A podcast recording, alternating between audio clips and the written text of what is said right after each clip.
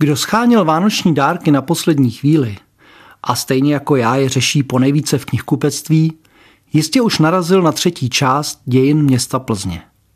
Ve srovnání s předchozími dvěma svazky trhá třetí díl kvantitativní rekordy. Zatímco předchozí dva svazky se vešly do tisícovky stran, tento jich má 1176. Rovněž počet 37 autorů je oproti předchozím dílům téměř dvojnásobný. Co se naopak nezměnilo, a to je po mém soudu velmi potěšitelné, je cena. Konstatovaný nárůst kvantitativních ukazatelů třetího svazku samozřejmě ještě nemusí znamenat i nárůst kvalitativní. Do hodnocení obsahu třetího dílu se ale pouštět nebudu. Jednak jsem tu bychli přes Vánoce ještě nezvládl přečíst a jednak bych to v rámci tohoto příspěvku s přesně stanovenou minutáží určitě nezvládl. Navíc se nebojím, že bychom se v dohledné době nedočkali hned několika recenzí od osob, které jsou k ním svým odborným zaměřením kompetentnější než já. Téměř jistě však bude možné konstatovat, stejně jako v případě jiných kolektivních monografií, že jednotlivé texty odrážejí styl, znalosti i schopnost reflexe jednotlivých autorů.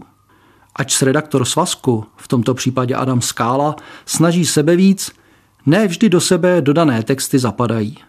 Je to daň za to, že knihu nepíše pouze jeden autor. Ovšem najít někoho, kdo by si na takovou historickou syntézu sám troufnul, je dnes hola nemožné. A pokud se někdo takový najde, je výsledek až na vzácné výjimky poměrně tristní.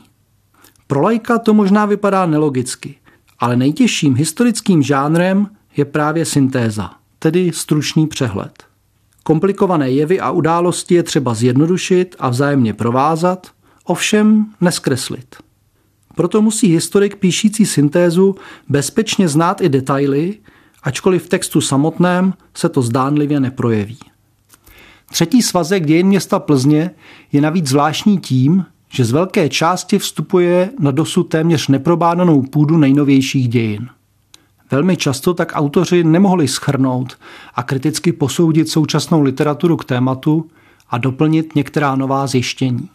Jejich text představuje vůbec první pokus o zpracování daného tématu.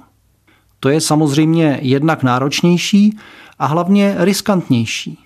Autor prostě jde z kůží na trh více než ten, který se má o co opřít.